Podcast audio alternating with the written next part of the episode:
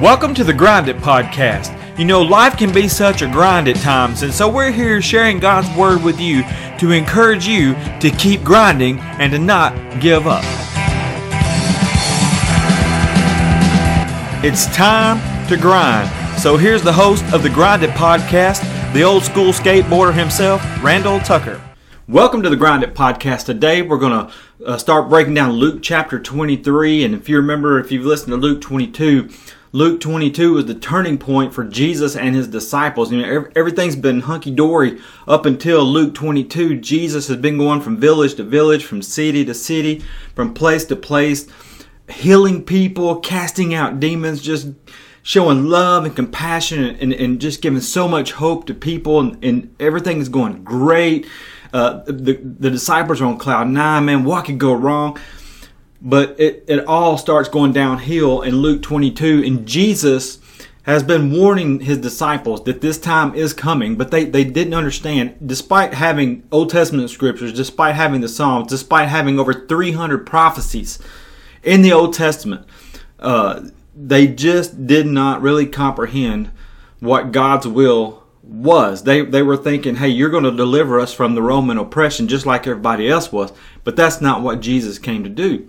He came to de- deliver them and us from our sin, to to be uh, the Passover lamb, which was about to take place. And in, in Luke 22, uh, we we find Jesus having the last Passover meal with his disciples, and he talks about how uh, that bread represents his body that's going to be broken, and how that that that fruit of the vine, that wine, uh, became uh, his represents his blood that would be shed on the cross, and and he told his disciples to do this in remembrance of his death, and and even though they didn't understand it, they would eventually.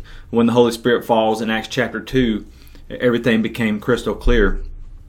Uh, but after they uh, after they have their meal, Judas uh, dips uh, the bread in the bowl with Jesus. Jesus tells him to, to go and do what he has to do. So Judas goes out to betray Jesus, and just to show you that the disciples really didn't understand what was going on, they're they're they're wondering. Is, is he going out to buy the stuff for some more of the? I mean, is he going to buy dessert? I mean, what what what's going on here? But what they didn't know was that Judas was going to the religious leaders to get to collect his uh, 33 pieces of silver and to bring them to where Jesus would be because he knew that Jesus liked to hang out in the Garden of Gethsemane uh, uh, at the Mount of Olives while he was there in Jerusalem. And so uh, Judas goes and gets the, his little militia. Jesus and his 11 disciples that were left goes to the Garden of Gethsemane. Jesus is praying on three different occasions that that God would deliver him, that there would be some other way, and, and God was silent. Jesus knew that that cross and this hor- horrific death that he's about to face was the only way that our sins could be forgiven and that man could be redeemed or man could be reconciled or be made friends again with God. And, and, and so he says, nevertheless, your will be done and not my will. And, and that's when Judas shows up with his militia. Jesus is arrested. Peter tries to defend Jesus, and he, he's probably swung his sword for Malchus's head. Malchus probably ducked, and it caught his ear, and it cut his ear off. And Jesus, even in the, the moment, he takes the ear and places it back on Malchus's head, instantly heals Malchus. And it, it, it I mean, I don't understand how that could not even have an impact on those priests and those religious leaders because they hadn't has seen what had happened and they hadn't have known what happened with Jesus and Malchus and Peter. But yet they still go through with their plans to crucify Jesus. And so uh, Jesus is arrested and, and we find in Luke 23 uh, Jesus standing before Pilate, who is the Roman governor. And verses 1 through 25 says this, and we'll talk about, we'll break this down because there's one main focal point in this uh, in this first 25 verses. But listen to this. Luke writes, Then the entire council took Jesus to Pilate, the Roman governor, and they began to state their case. This man has been leading our people astray by telling them not to pay their taxes to the Roman government and by claiming he is the Messiah, a king. And so Pilate asked him, Are you the king of the Jews? And Jesus replied, You have said it. Pilate turned to the leading priests and to the crowd and said, I find nothing wrong with this man. And then they became insistent. But he is causing riots by his teaching wherever he goes, all over Judea and from Galilee to Jerusalem.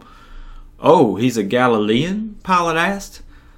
When they said that, he was. Uh, when they said that he was, Pilate sent him to Herod Antipas because Galilee was under Herod's jurisdiction, and Herod happened to be in Jerusalem at that time. So Pilate was trying to get out from underneath it.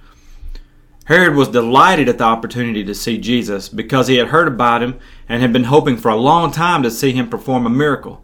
And he asked Jesus, he asked Jesus a question. Uh, he asked Jesus question after question, but Jesus refused to answer. And meanwhile, the leading priests and the teachers of the religious law stood there shouting their accusations. And then Herod and his soldiers began mocking and ridiculing Jesus. And finally, they put a ro- royal robe on him and sent him back to Pilate. Herod and Pilate, who had been enemies before, became friends that day. Then Pilate called together the leading priests and the other religious leaders along with the people, and he announced his verdict. You brought this man to me, accusing him of leading a revolt. I have exam- examined him thoroughly on this point in your presence and find him innocent. So there's your verdict. Herod came to the same conclusion and sent him back to us. So that's two people that that that had the authority to set Jesus free and and they both said there's nothing this man has done nothing wrong he is innocent Pilate found him innocent Herod found him innocent Herod came to the same conclusion and sent him back to us. Nothing this man has done calls for the death penalty. So I will have him flogged and then I will release him. Well he hadn't even done anything to deserve a flogging. But listen to this. Verse 18 a mighty roar rose from the crowd and with one voice, I mean, in, in unison, they shouted, Kill him and release Barabbas to us. Now listen to, listen to Barabbas, or about Barabbas. Barabbas was in prison for taking part in an insurrection in Jerusalem against the government, government and for murder. So Barabbas was a bona fide murderer. He had revolted against the Roman government and he had killed probably some Roman soldiers and and and so he that's why he's in prison and was going to face the death penalty.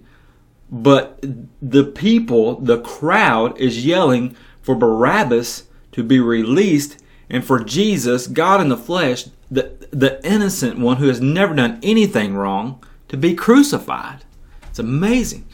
Verse 20 Pilate argued with them uh, because he wanted to uh, release Jesus, but they kept shouting, Crucify him! Crucify him! For the third time, he demanded, Why? Three times. Why? What crime has he committed? I have found no reason to sentence him to death, so I will have him flogged and then I will release him. But the mob shouted louder and louder, demanding that Jesus be crucified, and their voices prevailed. So Pilate sentenced Jesus to die as they demanded. As they had requested, he released Barabbas, the man in prison for insurrection and murder but he turned Jesus over to them to do as they wished. One of the first things I want to discuss in today's podcast is this the false accusation of the religious leaders to Pilate. The, when, when they brought Jesus before Pilate after they arrested him, here's what they say this man, talking about Jesus, this man has been leading our people astray by telling them not to pay their taxes to the Roman government and by claiming he is the Messiah, a king. So, in other words, he's going against Caesar. He's going against your Roman authorities, the highest authority, Caesar, because he's claiming to be a king. And by the way, he is going around telling people not to pay their taxes. If you want to hit somebody hard, you hit them in the wallet. You, you, you hit them where it hurts, and that's their bank account. And and that's why you see uh, um, um, athletes all the time. Yes, they have big bank accounts, but you see them uh, when when they get in trouble by the league. uh, they they they get fined a, hefty fine. That's why we get tickets when we when we're speeding. We have to go pay a ticket to the county or to the state.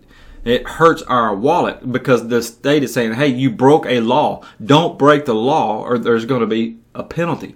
Well, here's the religious leaders lying, straight out lying to Pilate. Their accusation is this man is claiming to be a king. He's claiming to be the Messiah, which the Romans don't care anything about him claiming that he's the Messiah. That would be the Jews.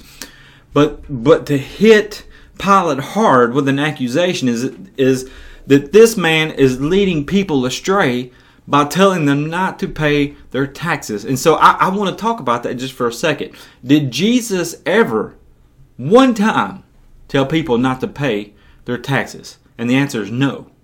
In fact, it's quite the opposite. He always told people to pay their taxes. I'll give you two examples. In Mark chapter 12, verses 13 through 17, Mark writes this Later, the leaders sent some Pharisees and supporters of Herod to trap that's Herod Antipas, a different Herod, to trap Jesus into saying something for which he could be arrested. See, there, there's their goal. They want to arrest Jesus.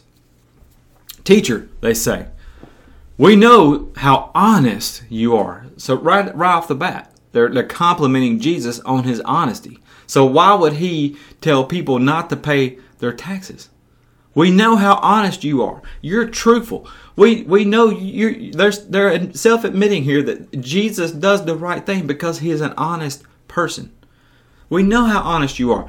You are impartial and don't play favorites. You teach the way of God truthfully. Now tell us, is it right to pay taxes to Caesar or not? So he they build Jesus up talking about how honest he is and how he's he he's he's uh, he doesn't play favorites with anybody and, and, and how he teaches the way of God truthfully, right? And so they're going to back him, try to back him into a corner by talking about Caesar and paying taxes to the Roman government. Is it right to pay taxes to Caesar or not?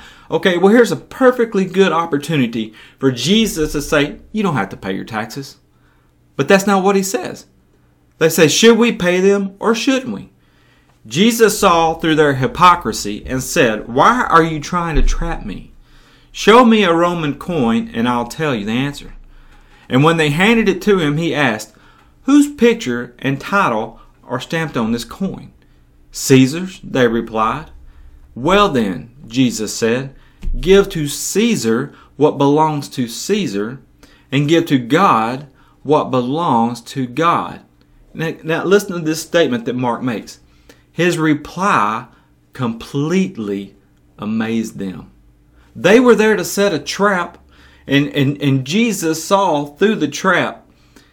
And he asked them the questions and let them come up with the answers Whose coin is that? Whose picture is that on that coin? Caesar's. Okay, well then you pay what's due to Caesar. You pay Caesar. And you give to God what belongs to God. And their mouths just dropped to the floor. They literally could not say another word because they were amazed at how well he answered the question. And the answer was Jesus is saying, You pay your taxes. Well, they also had a thing in Jerusalem in the temple called a temple tax. And we have an example of Jesus paying the temple tax, which is another opportunity to say, you don't have to pay your taxes. But Jesus says, hey, go pay the taxes for you and for me. Matthew chapter 17, verses 24 through 26. On their arrival in Capernaum, the collectors of the temple tax came to Peter and asked him, Doesn't your teacher pay the temple tax? Yes, he does, Peter replied. And then he went into the house. But before he had a chance to speak, Jesus asked him, What do you think, Peter? Do kings tax their own people or the people they have conquered? They tax the people they have conquered, Peter replied. Well, then, Jesus said, the citizens are free. Well, there's a perfect opportunity for Jesus to say, You don't have to pay your taxes because you're free. You're a citizen. Uh, you're, you're, you're not, you've not been conquered. You, you're free. You are a free citizen. But listen to what Jesus says. However, we don't want to offend them, so go down to the lake and throw in a line. Open the mouth of the first fish you catch, and you will find a large silver coin. Take it and pay the tax for both of us. So not only is you know not only is he covering one person's tax, he's covering two people's tax with one coin that miracu- miraculously was inside the fish's mouth, and it happened to be the fish that Peter catches. And Peter opens up the mouth, takes out the large coin, and takes it and pays the temple tax. There's two opportunities for Jesus to say, You don't have to pay taxes. But that's not what Jesus said. He said, Give unto Caesar what's due to Caesar, so pay your taxes, and give to God what belongs to God. And then he says, uh, when the temple, when they're asked about paying the temple tax, Jesus tells Peter to go out, catch the fish, grab the coin, and go pay the temple tax for the two of them. So this accusation against Jesus by the religious leaders to Pilate is a flat out lie and it's designed to make Pilate think that Jesus is some kind of rebel and that he should be killed. But Pilate could see right through it. Pilate has examined Jesus and he knows Jesus is innocent. Three different times Pilate is going to ask them, why? Why do you want this man dead? He's done nothing wrong. He, he, has, he hasn't done anything to deserve what he's about to get death and a horrific death at that. The second thing I want to talk about is, is a second false accusation from the religious leaders to Pilate. So you see a theme going on here. The second false accusation is this. So Pilate asked him, Are you the king of the Jews? And Jesus replied, You've said it. Pilate turned to the leading priests and to the crowd and said, I find nothing wrong with this man. And here it is, verse 5. Then, then they became insistent but he is causing riots by his teaching wherever he goes, all over Judea, from Galilee to Jerusalem. So, okay, we're, we're trying to convince you that he's he, he's got this band of people and he's going around telling people that they don't have to pay their taxes to Caesar. So he's defying the Roman government, and and we're also trying to persuade you, Pilate, that this man is going around and he's leading riots everywhere. Uh, all over Judea, all over Galilee, and all over Jerusalem. He's, this man is leading riots. He's just causing such a ruckus. And so let's break this down for just a second. Did Jesus have crowds that gathered around him everywhere that he went, you better believe it. And I mean big crowds. They would number in the thousands. They would literally follow him from town to town, from place to place, from village to village, from house to house, just to see the show, to see the miracles, to hear his teachings. They went everywhere that he went. But was there ever a riot? And did Jesus ever start a riot? The answer is absolutely not. People were given hope. They were given joy. They were given compassion. They were given mercy. They're healed of their diseases. Demons were cast out, but there was Jesus never incited a riot whatsoever. And and so when when they saw that they could not persuade Pilate by their lies and their false accusations, the New Living Translation says they became insistent. That word in the Greek means to exert, it means to wield power or to have strength to overcome. And so, in other words, when Pilate was not giving in to, to their will and their way, they became angry and, and, and, and they started to exert their power and they would raise their voices and they were yelling at Pilate because that's what people do when people lose control of a situation. We think that the louder we get, the more power, powerful and forceful we are, and, and we can make you do what we want you to do just by raising our voice and how we project it and what we're saying. It's an intimidation tactic. And it, it it's not going to work at this moment.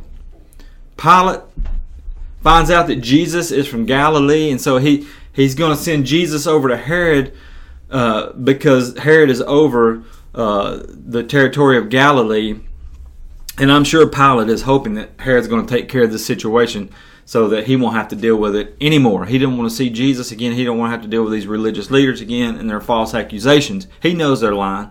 He knows they're lying, and that's why he's trying to get uh, Jesus uh, out of it and, and to release Jesus and saying that he's just going to flog him and let him go. But they're not going to hear it, and so he sends him over to uh, Herod, and Jesus, uh, Jesus goes before Herod.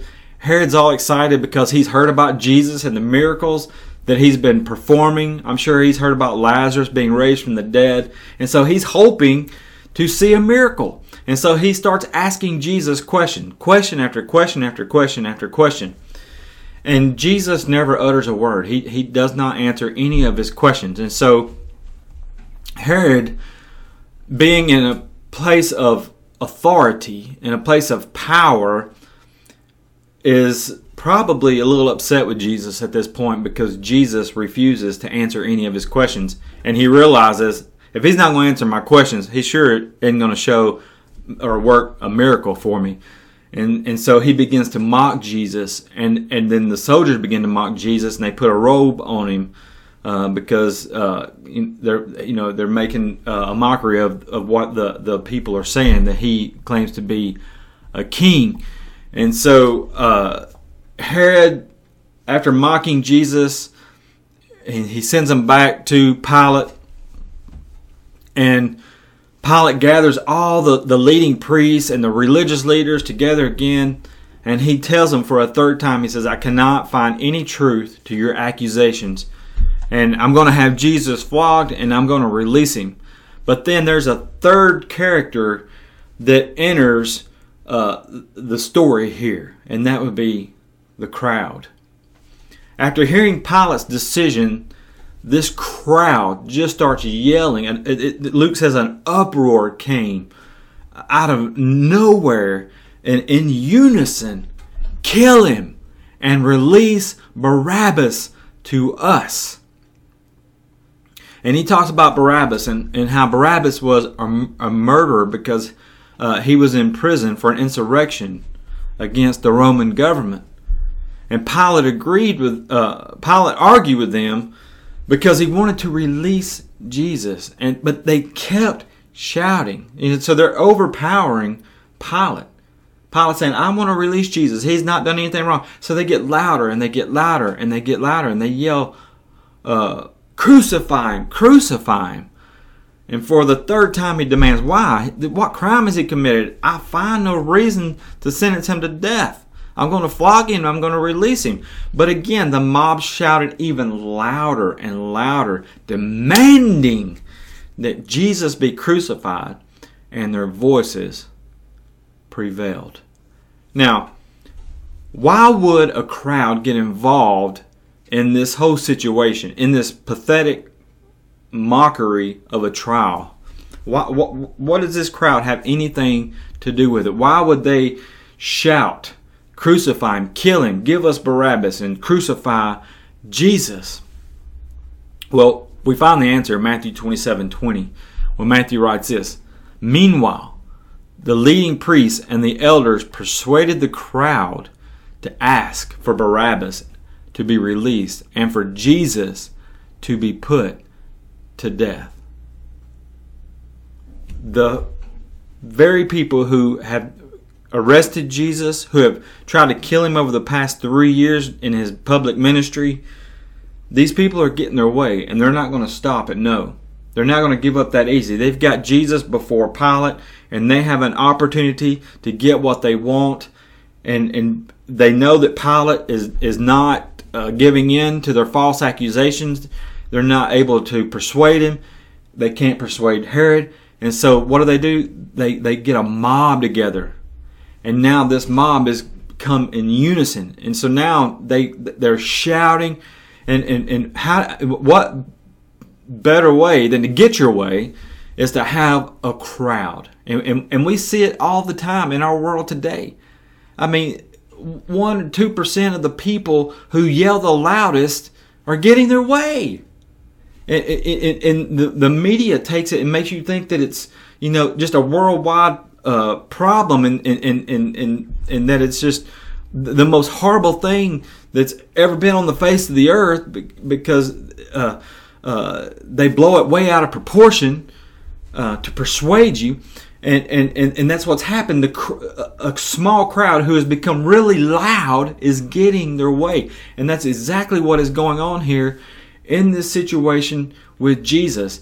These religious leaders and the, and the priests have per- persuaded a crowd to join in. And, and, and these people may not ever even heard of Jesus. They may not even know Jesus. They probably have never seen Jesus before.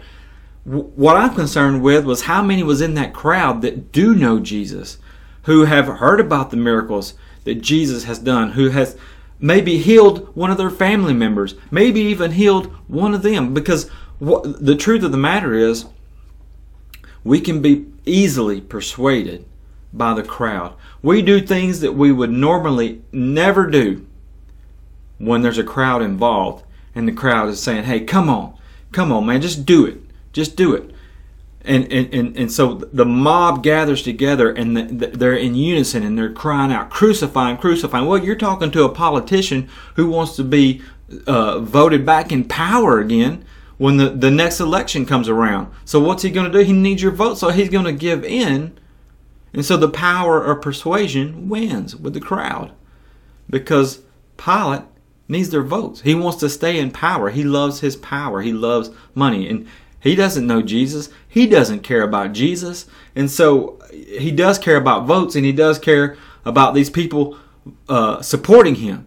And so, hey, you can have Jesus. You can go do whatever you want to do with him. And that's what the fifth thing that I want to talk about is it says so Pilate sentenced Jesus to die as they demanded as they had requested. He released Barabbas, the man in prison for insurrection and murder, but he turned Jesus over to, to them to do as they wished. Pilate gives in to the demands of the religious leaders because of the crowd. He gave in to the pressure just like a true politician does today. And because he did, Jesus would be crucified on a cross one of the worst, most horrific deaths a person could go through. Nothing but torture. And we're going to discuss that in the next podcast as we finish up Luke 23 in the next podcast. That's why Jesus was asking the Father in the Garden of Gethsemane if there was another way to get this thing done. He knew what he was about to face, and it was going to be very, very painful, horrific, horrendous, very difficult. I mean, most people died from the beating that they took before they ever got nailed to the cross. And I'm sure the beating that Jesus took had an extra little umph in it because those soldiers wanted to show him who has the power and the authority. And here's the thing the Gospels tell us that Jesus could have said no. He could have said, This is far too much. I mean, the dude is sweating drops of blood. He's in such agony over the pain he's about to face. And he could have called a legion of angels to rescue him. He didn't need Peter and his sword. Though, matter of fact, those, those guys have deserted him. Peter's denying him three times that he even knows Jesus. Those guys have, are, are de- deserting him when he's on the cross. He's by himself, going through this whole thing. Father's having to turn his face away because Jesus becomes sin when he's hung on the cross. Because the Bible says, Cursed is a man who hangs on the tree. And so the Father can't look upon sin. So for a brief moment in time, the Father turns his face away. Jesus is all alone and he knows what it's like to be separated from the Father for the first time ever. That was worse than any pain that the cross could ever cause him. And he could have said, Nope, I'm not doing this come get me. And those angels would have came in a blink of an eye, in a split moment, and rescued Jesus. But love nailed him to the cross. Love kept him going for you and for me. What greater love than what great greater love than has than this than a man laid down his life for his friends. Jesus laid his life down for you and for me. They didn't kill him. He laid his life down. He voluntarily gave himself over to them to be crucified for my sin and for your sin, so that our sin could be washed in his blood and we could be made white as snow, and then we could stand in the very presence of God because of the blood of Jesus Christ and what He done on the Cal- on Calvary's cross, and coming out of that tomb victorious three days later, our sins can be forgiven, and we can have a home with God for eternity. Why would anybody choose to reject the love that Jesus has for them? I'll never understand it. I hope today that you don't reject Jesus, that you give your life to Jesus Christ, that you make him your Lord and Savior, to be washed in his blood, to be baptized for the remission of your sins. You come up out of that water filled with the Holy Spirit, a new creation in Christ, and that you start your walk with Christ. And if you are walking with Christ, God bless you, and I pray that you keep walking, that you keep grinding. God bless you. Have a great day. Thank you for listening to the Grind It podcast today. May God bless you. If you have any comments or questions, you can email them to us at thegrinditpodcast at gmail.com. If you would like Randy to come and speak at your church or your next event, you can contact him through that same email address. Also, I would like to thank Jodie Foster's Army, also known as JFA, for their song ABBA as we use for our intro and our outro off their untitled 1984 album. May God bless you and remember, keep your eyes on Jesus and keep grinding.